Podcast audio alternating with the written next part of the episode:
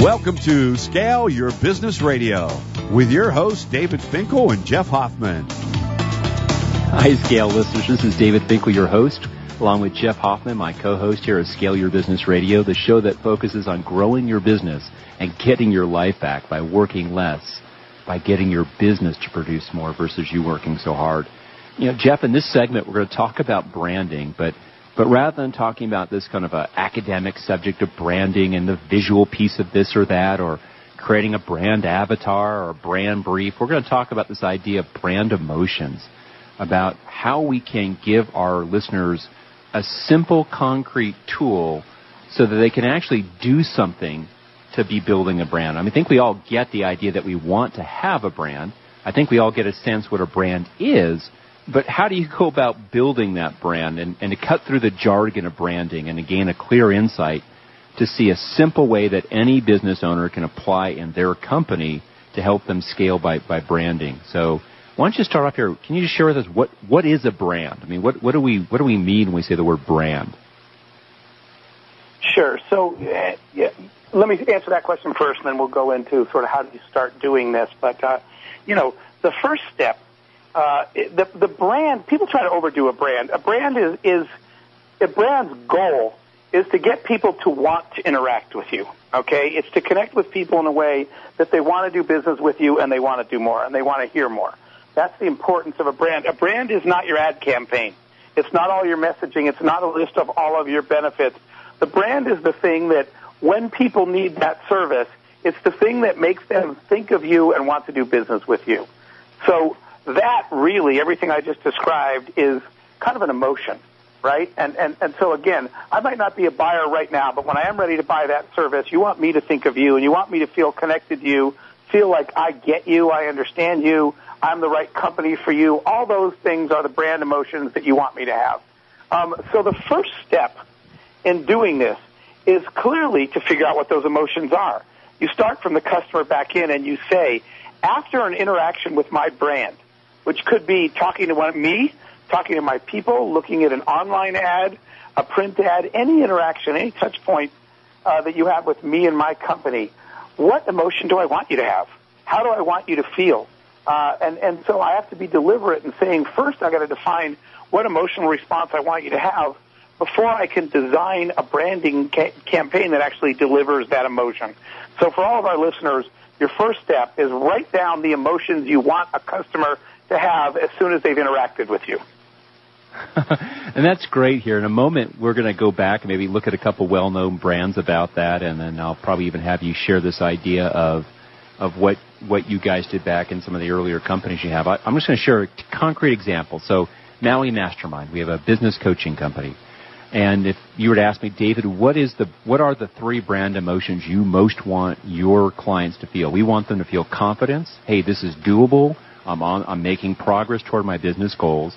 We want them to feel a sense of connection, right? Community. They're not alone by themselves, that they're not a lone wolf anymore, that they have us and their fellow business owner peers at, at right there on their, on their side with that. And the final one is this idea of, of freedom. And that, that, hey, they're, they're becoming each day, each quarter, each year more and more free from their business. And so let's just go to that last one there.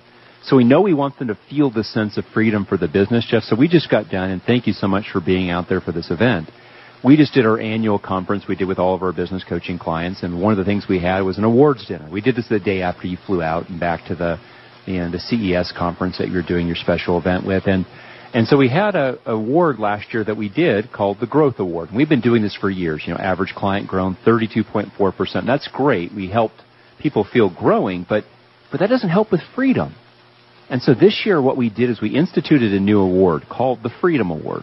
And literally what it was, it was for companies that we could quantify that they've reduced their reliance on them. The company no longer needs them nearly as much as it did a year prior, or they've reduced their working hours by a significant amount.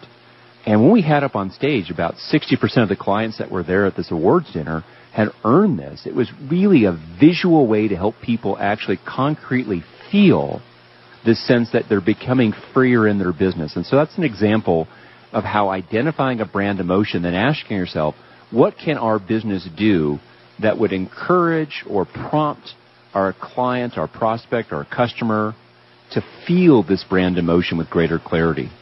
So what, let's even look at a couple companies that people might know about and just say, hey, here's what their brand emotions are. Then maybe you can share some of your experiences with one of your companies.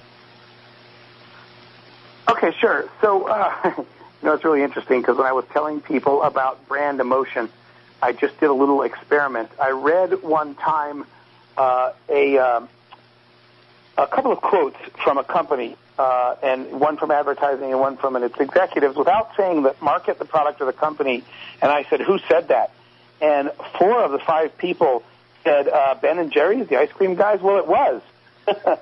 so, without saying ice cream or Ben or Jerry, when I read a few quotes, people said that was probably Ben and Jerry's.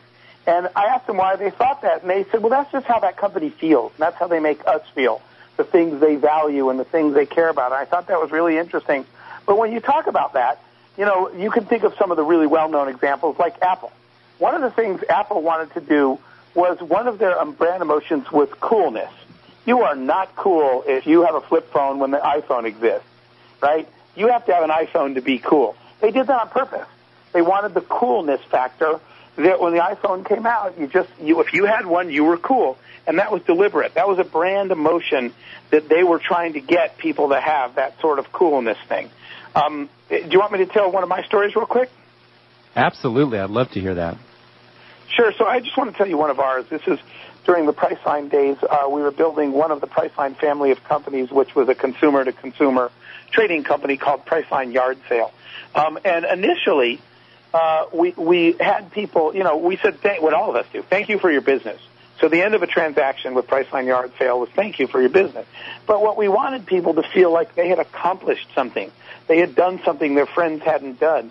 So interestingly, if that was the emotion we wanted, we had this discussion about what things in the world give you that emotion of accomplishment. Well, if I were to say to you, you know, buying a book or whatever, you wouldn't be feel so excited. Geez, I bought a book today. I have to tell everybody. But let's say you pulled the handle on a slot machine and tons of money poured out. You would tell everybody, I won a slot machine today. I won a jackpot. So we changed our business wording to achieve our emotion. Instead of saying thank you for your business, uh, we said congratulations. You've succeeded in this transaction. You've pulled something off. You've achieved something. And instead of just a, a, a thank you email that said a, a, screen that just said thank you, we actually put a slot machine uh, on the screen, and the little wheels would spin, and they would come up to the product that you bought. You know, it might say airplane, airplane, airplane, and then we'd say congratulations. So the point is, people felt like um, they were they felt like they won something. They felt like they accomplished something, not just bought something. That was the emotion we were shooting for. So we changed our approach to make sure that we delivered that emotion. I, I love this idea, and I can already imagine that if I felt like I had won, that I had got this uh, deal. I mean, let's face it, that was one of the big things for Priceline that I that I got the deal that no one else could get. I could just imagine that. Boy, I'm gonna I'm gonna tell other people. It's kind of like I go to Las Vegas. You know, I don't tell them if I lost, right? but if I won, I'm going to sure spread the word that I won and tell people because I'm so so thrilled about that. Absolutely. So that, that's an example of, of trying to get you in the same way that pulling out your iPhone is cool. We wanted congratulations for you to feel like I just achieved something today. All right. So now business owners, here's your here's your takeaway. I want you to pause right here and I want you to write down what are your company's top 3 brand emotions? What three emotions do you consistently want your core prospect marketplace customers to feel after every interaction with you. And when you nail that down, then you and your team, somewhere in the next one to two weeks, I want you to spend half an hour to 90 minutes in a conference room just brainstorming. What things, big or small, could you do in your business different or better that if you just made these tweaks would increase the odds that your customers or your target market would feel your brand emotions, one or more of them, after that interaction. So, like for example, let's say one of your brand emotions was trust. Um, then great. What could you do? Well, gosh, we could make sure that after each prospect interaction, we sent a summary email saying, here are the outstanding deliverables by this date and time. And then we can make sure that we follow back up and said, here are the things that I promised to get you by this time. Here's where they are. Um, just by you know, denum- you know, enumerating all those specific commitments and then saying back with the language of, hey, here's what we promised, here's us doing what we promised, that's an indirect way of building that emotion of feeling trust with that. Jeff, can you think of one? We got about a minute left here. Can you think of one more concrete example of how someone could design in that brand uh, emotion by doing something slightly different to help someone feel an emotion, whatever that brand well, emotion might be? Yeah, you know, I'll just add, David, that you need to make sure that that's every touch point with a customer. So an example would be uh, making sure that even colors that you choose on an advertisement, mm. on a logo, on a web page, if you're trying to get excitement, then you might have bright, exciting, fluorescent colors. If you're trying to get confidence and trust, you might have more stable, mature, calming colors. So an example is just to think about every touch point you have with a customer, whether it's written, verbal, you know, online or whatever it is, does every bit about it feel like the emotion that you were trying to deliver? Make sure you look through. So even subtle things you wouldn't think of, like color choices, uh, should even represent the emotion that you were trying to make people feel. I absolutely love that. In the next segment, where we talk about reading the world, and Jeff and I are going to share what some of the things that we observe about the world are and kind of how we can prepare for disruptive changes in advance. You're listening to Scale Your Business Radio with David Finkel and Jeff Hoffman. Stay tuned. We'll be right back with the next segment.